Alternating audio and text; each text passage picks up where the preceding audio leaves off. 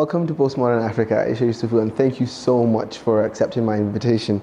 Um, so, um, just giving straight right, delving right into the questions. Um, I'd like to ask you, with regards to your involvement with the Bring Back Our Girls movement over the years, and this is, I'm assuming, four years and counting, 1,500 and something days. Isn't it ridiculous that the girls have not been brought back, and what are your, your thoughts on that? Uh, well, first of all, thank you for having me. It's really a pleasure for me uh, sitting down here with you and doing this. Um, it's not only ridiculous that the girls are not yet back. It's actually, it's unbelievable. It's heartbreaking. It's heart wrenching. Uh, you just imagine, are we really a nation with humanity? It's over four years. Uh, that we've been coming out every day to make demands for uh, Chibok girls. But basically, it's also not surprising that they are not back. Because why? The Chibok girls are children of the poor. And of course, in Nigeria, if you're poor, you're faceless, nameless, and voiceless. So nobody cares. I mean, they could it, people would have rather, the government and every other uh, person would have rather they were forgotten. Nobody stood for them so that we all move on with our lives. But if they were children of the rich or children of those who were powerful, within uh, uh, minutes or hours, everything would have been done. In short, in the first place, they wouldn't have been taken. Mm. And so that's always the, the, the difference in, in Nigeria. And it's, it's really, it's really, it's really a sad thing, but like I said earlier, it's not, it's not that surprising. But what, is, what has been most surprising is the fact that citizens came together and decided that they were going to uh, go ahead to campaign for their rescue and not give up on it because Nigerians are known for one thing. When we start something in no time, we forget about it and we move on. And so the staying power, the, the, that power to persevere is always not there. And so this, that was one thing that came out, which was quite surprising. that citizens said, no matter what, you know, I always say, people will say Nigeria can never be united. And I try to look at the Bring Back Our Girls movement to say, Nigeria can be united because this is a group of Nigerians from different religion, different ethnicity, different educational uh, qualification, different economic status, coming together and just staying on for a singularity of purpose. And up to now, they've been there, 1,000, you know, 522 days and still going. So what do you think sustains the movement? I think basically what has sustained the movement is the fact that uh, uh, people with the same uh, with the same mindset, focusing on the singularity of purpose, are there, and also the leadership. We got a leadership that uh, insisted on values, on integrity, on knowing what uh, uh, the movement should be about and just focusing on it. And even when people would try to go in different directions, the leadership sort of like focused the people on it. But you would say that even though the movement has sustained itself, it has depleted in a way because a lot of people who came with different motives because of course when people came together everybody had um, uh, the reason why they came out together, for some it was because of bad governance, for mm. some because the administration, then the president then had failed and he needed to go. And then for others, you know, different things. Oh, it's about girl child, it's about, oh, people were being bombed out of this, or it's about insecurity and all of that. And then along the way, some felt certain things should be done certain way. Like for those who felt it was all about the administration, the moment there was a change in administration, they felt the movement should stop. And of course, the movie said no, because we came out here for Chibok girls. And we said on April 30, 2014, when we made that promise that we will never go anywhere until each and every one of Chibok girls is accounted for. I mean, we gave our words, and until each and every one of them is, is accounted for. Some of us are not ready to go away.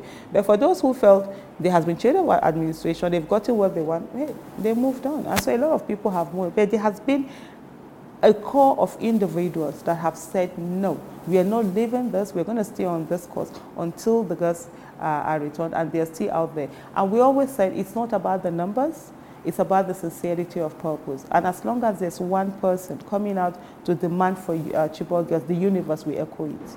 Yeah, because I remember um, Obi Ezekwesili saying something about like as long as one person still continues to hold the candle, it, it, will continue to ripple throughout time. But one one thing that struck me with the movement in particular was it's how it has this sort of like wavy thing. Every now and then, some celebrity carries the placard, and suddenly everyone remembers it. And every now and then, it just falls into the back, falls back into the background. What do you think led to like the global mass scale of people?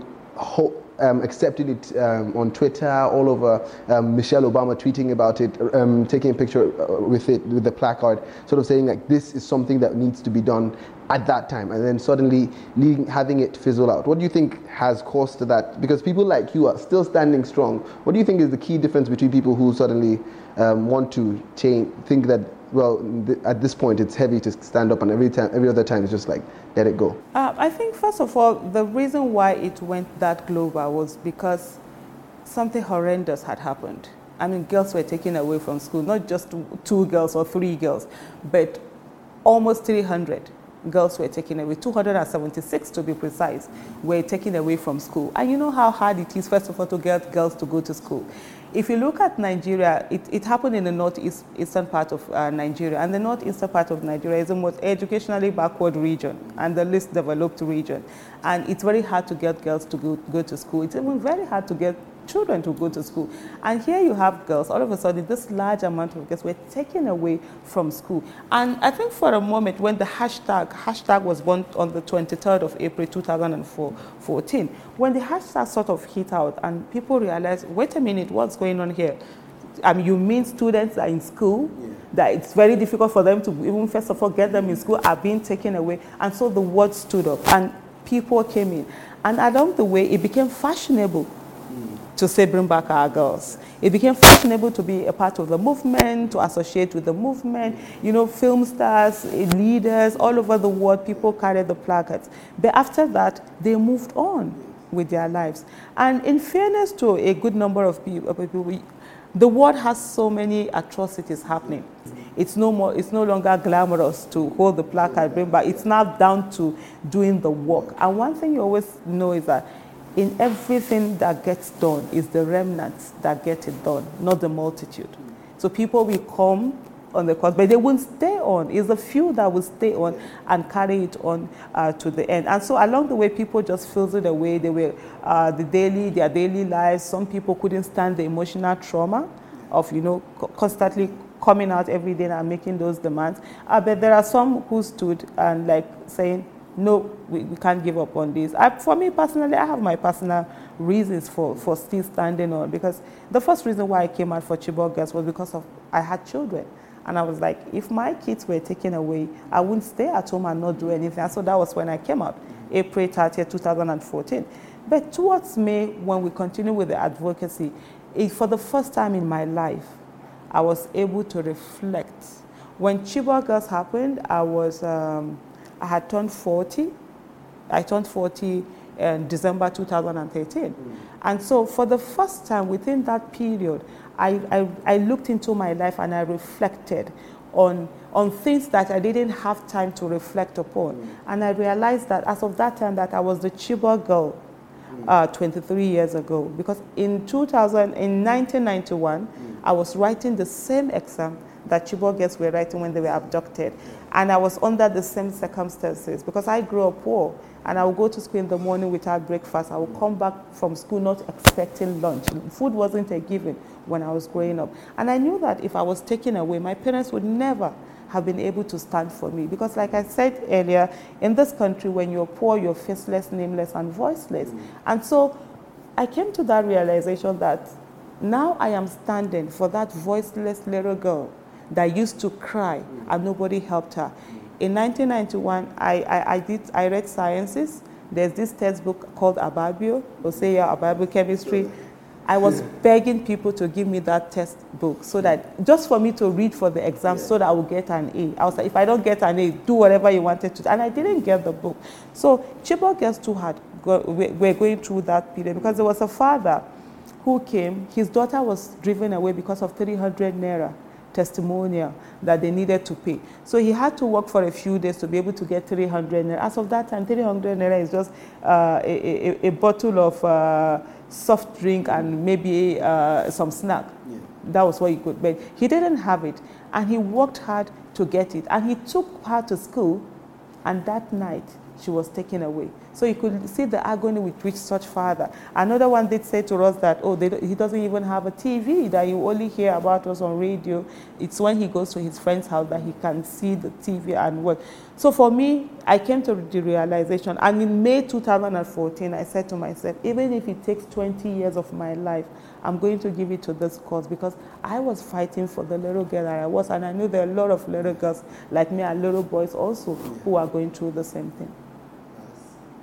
So it's all about conviction. So people, those that have stayed on, their, their conviction is quite different from that. At the end of the day, for me, I, I feel everybody has a right to do what they want to do at the time that they want to do. It's all about conviction. If you're not convinced about a particular cause or anything, there's no need of doing it, even if everybody is doing it. Absolutely. Like for me, let me just, in saying that, let me give you an example. I think 2012, January 1st, was when they did the subsidy Occupy Nigeria. Occupy Nigeria. I never took part in Occupy Nigeria because I didn't believe in that.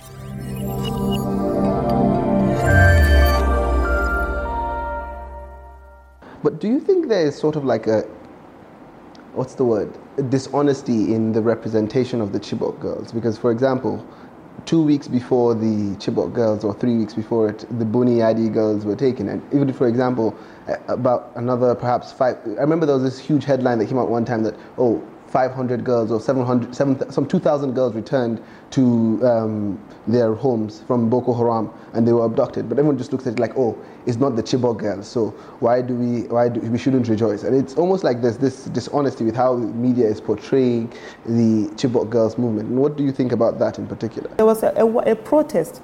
Uh, people, I remember seeing that protest on TV because prior to Chibok girls coming out from, I wasn't very, I was, I was not on Twitter. I was only just active on Facebook from time to time. I'll put in some of my financial literacy posts and all of that. And so when I saw them on TV, I'm like, oh my goodness, I would have loved to join, but I didn't know when it was called for. But there was, there was a protest that they, they were killed. And so people will say, why didn't you continue with Bunia? What would you have done? There was nothing to be done again. There was closure. They were dead. It was just to call on the uh, government to say, don't allow this to happen again. But of course, it did happen again, and Chibok girls were taken away. For me, I don't think there is, there is the dishonesty in the representation. You know, even for us as a movement, a lot of people have said to us, why do you only stand for Chibok girls? Mm. And we say we don't only stand for Chibok girls. We always tell them Chibok girls are a representation of those that were taken before and after them. The difference between Chibok girls and other abductees is that Chibok girls, they have a face, they have a name, they are verifiable. The other ones aren't. Let me give you an example. December 14, 2014, mm. 156 women and children were taken away from Gumsuri.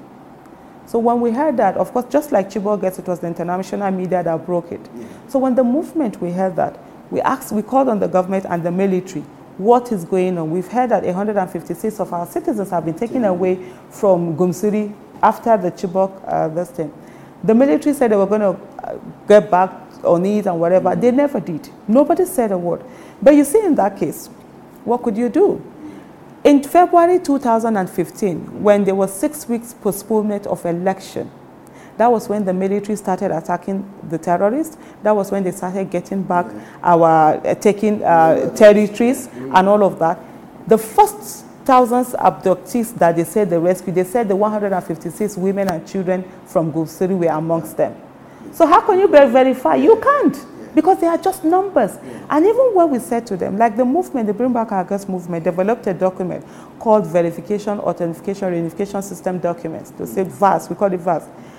If citizens are brought back, if you rescue abductees, this is a process in which to verify them and reunite them with the society and let you know and we said to them, use that document or let us know if you've recovered citizens. Who are they? Where did they come from? Where were they taken away from? How many men? How many women? How many children? And I tell you, that was since 2015. Up to today, up to today, 2018, we are in here. They still don't do that. Just a few weeks ago, is it a month ago, they said they had rescued 2,000 names num exact number. And you know one funny thing with the military, are always exact numbers. 2000, 15, 130. You know, when we complained at one time, they started changing a little bit, but they've gone back to their old. So you begin to wonder in that, in that case, how do you verify? You can't verify. So they always tell you they have brought back certain numbers, which they are like ghosts. We never know them. And nobody is coming out to say, oh, amongst the people that were brought back, my own family were amongst them. So, but in the case of Chibok girls, you cannot say you've brought back Chibok girls because if you say we've brought them back, we can verify. So because of that, so that's how you can. But you see, when uh, Dapchi girls were taken away, mm. at least it's something that could be verified. Now we know there's one girl that's still left behind, Leah Sharibu. She has a name, she has a face. When um, uh, Lassa women were taken away on their way to go and bury a police uh, within this administration, I think they were taken away in 2017 or early 2000, I'm not very sure of the date now. We knew their names, so we could hold that and advocate on their behalf. The same thing with UNIMAID lecturers, and the government had to do something, they were returned. So that's just the difference. When there's no name, there's no identity. And you know, because of that, when we realized that citizens were being returned, that in the first place we never knew we were abducted, what the Bring Back Our, uh, Our Girls movement did was to say we needed to have a missing persons register. Mm. And we said it, that to the last administration, they did nothing about it. When we met with President Muhammadu Buhari on the 8th of July 2000, uh, uh, that was 2015, we handed it to him and said we needed to have, begin to have a register so that we know all our citizens that were abducted and we'll begin to know how many we are looking for that we need to bring back home. Nothing was there. And the movement went to the National Human Rights Commission. They took it up. They've been working on it. It's not yet on ground. It's you know, bureaucracy and all of that, but hopefully it will come out where there will be documentation of citizens that were taken away. Because right now, there's no value to the Nigerian life. You'll be taken away and nobody will know other than your family, except, of course, if you have a famous surname.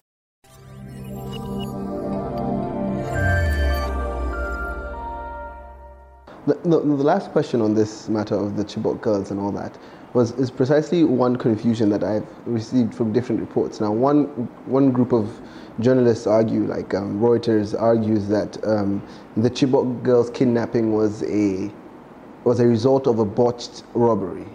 That the, the people that the um, Boko Haram members went there to rob, and then they were the robbery was foiled, and then they decided to kidnap the girls.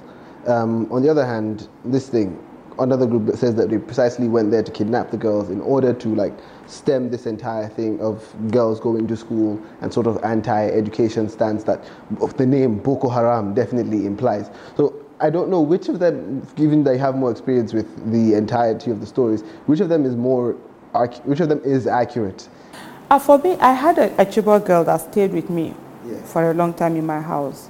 Uh, she was one of the girls that were taken away but she didn't, she was one of the 57 that escaped. So she jumped out of the vehicle.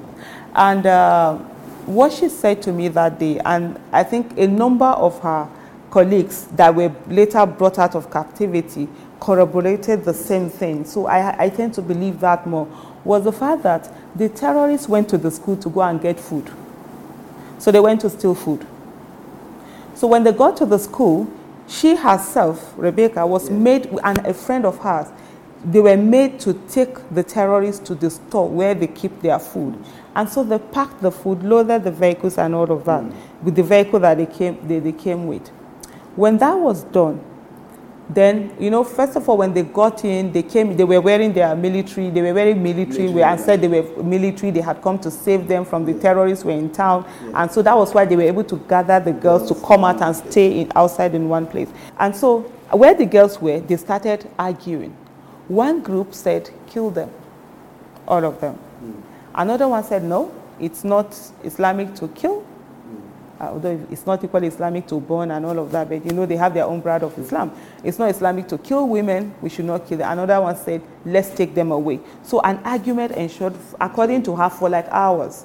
So it was when the fire was now, you know, all of were, was too hot for them, sort of like blistering and all of that. That was when they finally decided that, okay, let's take all of them along. So they had to reduce some of the food they had carried. Some had to walk some distance, put the girls in, burnt the food there. I think, so they were throwing, there was even one that fell off, she broke her leg. They threw her back in. Um, I, I, can't remember, I think was it one or two that couldn't get in. That's okay, she will be the one to go on and tell the rest. So that was how. So for me, I think I tend to believe that more because I got it from, from first hand, from a girl who had escaped, who was part of it. And even when later, was it almost three years later when some of them were rescued, the first rescue was after two years, they still corroborated the same, the, the same story. And so that was how they drove away. And she, Rebecca, with her friend, they were in the same van, and she was like telling her friend they should jump out. The friend was too scared. But she just man because what they had, we were not driving there, they had this uh, motorcycle.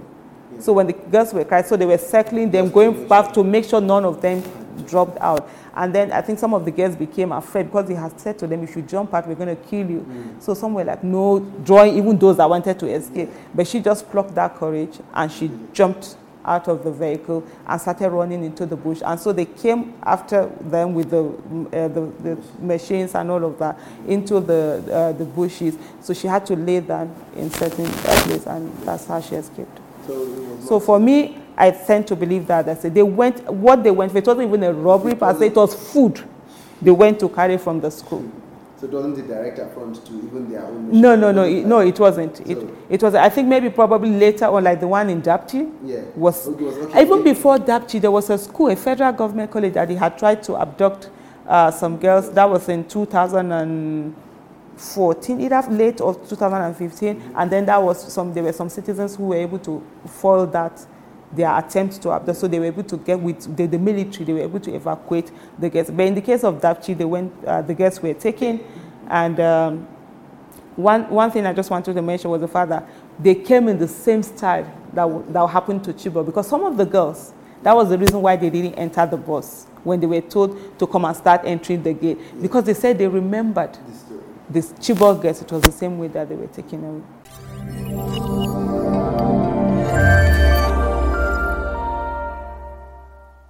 No, but so doesn't that mean that perhaps it that they perhaps didn't even realize the worth of the girls that they had kidnapped, or the idea of the idea that they were they were there was a direct affront to um, education and the idea of and value of keeping the girls in school and Boko Haram in that sense. They had already kept people away from school. So, okay. so it wasn't, they didn't even need Chibok girls to keep people away from school. Remember, almost all schools in Borno were, were, were closed down.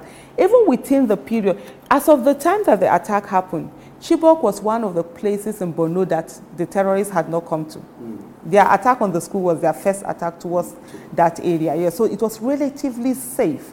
And so that's why the other schools that were closed, even the school where the girls were attacked was sort of closed, but it was only those that were writing their exams, that their SSC, they were wanted them to finish before they will now go home, and then they, to be closed totally. And they had taken some students from neighboring towns to all come and meet in that Chibok and write the exams. So that's why even some of the girls there, you find they don't know some of the classmates because they were the ones that were brought in. Yeah. And then they were also boys. But boys were not borders. They were just come because they all brought them to come to a particular point to write the exams yeah. and they go. So I think the terrorists had succeeded in keeping people away from schools because schools were closed down yeah. and even for over two years. So that attack on education uh, still, still went on. So they didn't really need the girls to be able to, on, to prove that point because it was already on. Schools had been closed in Borno State, so they had achieved their aim. But I think, of course, they didn't realize the value. So when there was that outcry, they realized the value of what they had. And you know, there are some people who will blame the Bring Back Our Girls movement and say, oh, it was because you came out that the terrorists now knew how the importance of the, and they decided to keep them longer.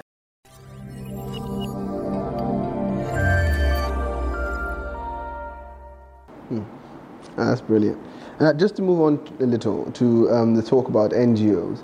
Uh, the thing is, I'm sure within this past four years, you've worked with a number of international organizations that are working to basically um, in Borno or in the northeast to basically alleviate the suffering there in one way or the other. Now, what do you think about the what do you think about international aid agencies in general coming into Nigeria and helping? Do you think they they help the situation, or do you think they make the situation worse? Uh, uh, first of all, I would just like to clarify that I don't have that in-depth knowledge okay. of working of the uh, international organizations, uh, sorry, uh, the NGOs and all of that, and the work in the mm-hmm. Northeast. Our, mine has been more of the advocacy part, but we do have some members of Bring Back Girls movement who have delved into the whole taking care and providing care and all of that with NGO, they'll be in a better position uh, to speak on it. But I still have, uh, I can still speak generally, but I don't have in-depth knowledge. There are people who have better knowledge on that than I do. Um, I think for me, first of all, Nigeria is a nation that ought to be able to take care of itself. Mm. We really don't need most of the aids that we get. But we are just a wasteful nation that it's not ready to sit up, that still wants to be baby fed all, all throughout. But then at the same time, the NGOs, they help. The international the NGOs, they help a lot. Because most times you find out that they tend to bring a bit of sanity. They tend to bring, they are not under government. Unlike when you have the uh, either the local NGOs, because the local NGOs, most of them are dependent on foreign, uh, foreign aid and all of that. And then you have the other ones that government are the ones that are not NGO, but government assistance you find a lot of corruption and a lot of uh, that taking it away from the main people who are supposed. I mean, we got a time where we heard that 80 trucks of food got missing going to Borno, and 80. I didn't say 80 bags. I said 80 trucks, and that's it. And up to now, nothing. We saw a situation whereby the uh, Saudi government had sent, I can't remember how many tons of dates to IDPs during last fasting, and it got missing.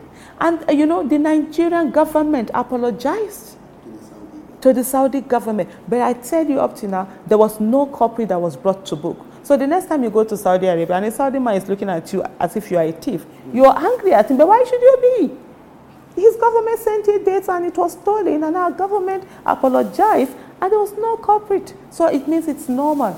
So, you, so that was part, that's part of the things that happen with the corruption and all of that. But the, the international uh, these thing, NGOs, they've been able to help the, the aid donors and give a lot of uh, sort of like um, uh, relief and support to the whole problem on ground. But the thing is that the government is the one that has the primary responsibility to take care of this. And so whatever they do, is to is to is it's not supposed to be the primary, but just like a secondary help.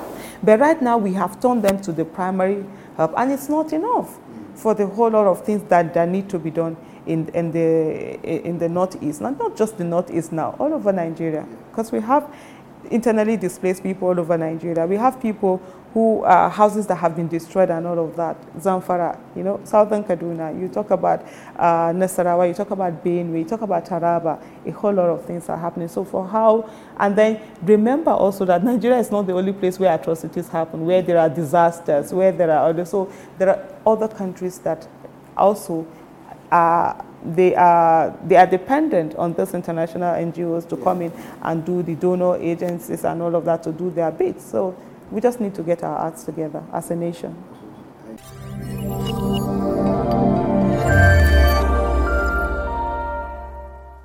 Um, but one, one major concern that I've thought about, or a lot of people have raised with regards to NGOs, is perhaps the idea of um, a conflict of cultures, it may. So, for example, um, if an NGO is for example, an NGO can come with the idea of fighting against female genital mutilation in Nigeria, which of course is a, with LG with fighting for LGBTQ rights, which is also some may argue is also a necessary thing that needs to be done in Nigeria. But in, in Nigeria, we'll be like, okay, well, let's accept the FGM money, but on the other hand, let's not collect the money from those advocating for LGBTQ rights. Now, what do you think determines the difference between people advocating for those two different things?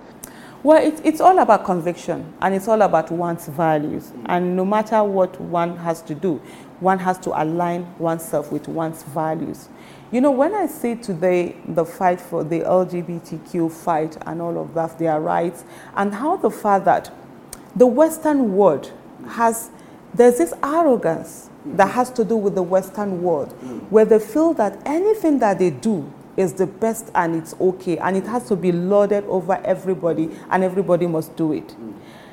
As a 10 year old, or even less than 10 year old, I saw men marrying men in Kano.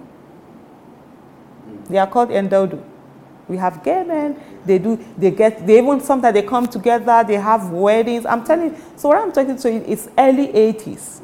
So I was 10 in 83, 1983. So by 83, 84, even earlier than that, I had seen men getting married. But what was the stance in the Western world? It was different. But did we push it down their throat?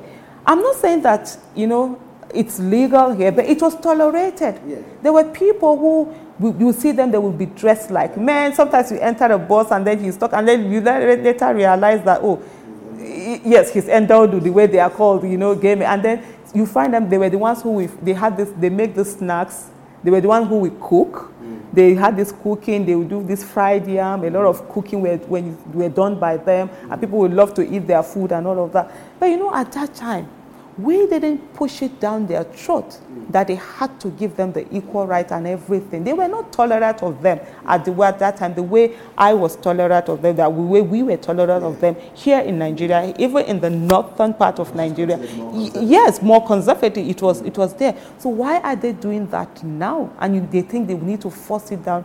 For me, I have issues with those. It's just, for example, now, and here in this part of the world, a man can marry two wives, mm. but over there, the, a man cannot marry. It's even a crime yeah. for you to what's it called now? Bigamy? Yeah. Is that is that the pronunciation? Bigamy? Yeah. It's a crime. So have we gone there to push it down their throat that you need to give people a choice? If a man decides he wants to have four wives, let him have. If a woman decides she wants to have 10 husbands, let her have. So if we have not done that, because there are places where women marry more than uh, one husband and it's allowed, but they haven't pushed it down their throat. So why are they pushing what they think it's, uh, it's now modern or it's the right thing to do? Or down other people. So they should allow people develop the way they want. But they have a case. If, for example, things like um, interventions like the, the polio vaccine that came into Nigeria a while ago, like a long time ago, and basically helped eradicate polio to a large extent in Nigeria. They have a case for things like female genital mutilation, which they showed the harmful practice, how harmful such a practice was. They have a case for things like killing of twins, of twins in Akwa Ibom, for example, with Mary Slessor and all that kind of stuff. So they have certain cases which they can hold as, oh, this is our track record for us showing that things are wrong and you accepting it eventually eventually that this is right. So can they not continue to advocate with as much fervor and tell us that, well, people don't understand. Let me tell you what is right. Over time, yeah, the kind people are more enlightened now. Even if you look at in Africa, even that same Africa, it depends on the side of Africa. There were places where even before the coming of the West, people were already enlightened, people were already writing, people were already reading. I mean, they were, it's not only West that came, even the East came and did their own colonization, but they did it in a subtle way different from uh, this thing. So for me, I think it's not just, right now they need to give people a little bit of chance to say, this is what we want to do. Let me give you an example. You go to the West today, tattoo. Tattooing, it's, it's a thing of fashion. Hello? And that's codification. It's a thing of fashion, right? You know who started that? My ancestors. And they, they belittle them. They call them all sorts of names. And it's the same thing that they're doing right now. The tattooing, the scarification, and all of that. Those were the things that my people were doing, and they were like, oh, you guys have to stop this and all of that and whatever. And today they've taken it on.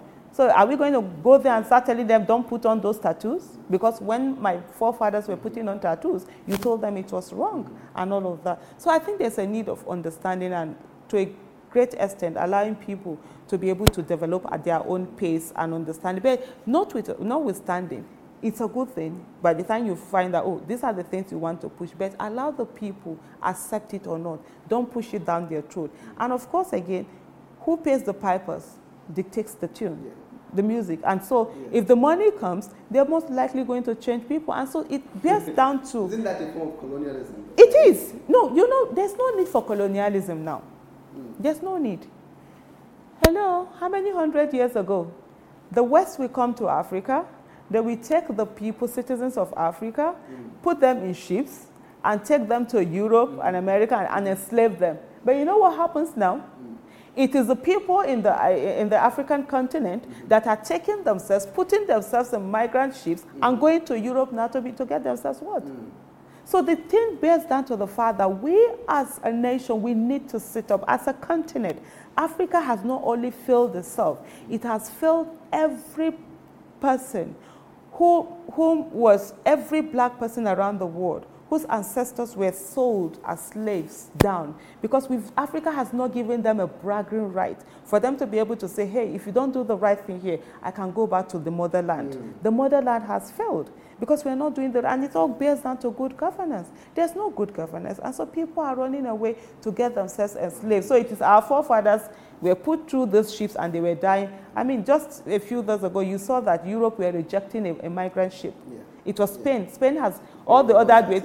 Yeah, it is, they say they didn't want it. Italy is tired, is, and all of that, they say they don't want. It was finally Spain. And you could see little children, you could see people, people are dying. You even saw what happened in Libya. People were being sold as slaves. Mm. So on their own volition, people gathered money and left the shores to go and get themselves enslaved. It's, it's, it's quite sad.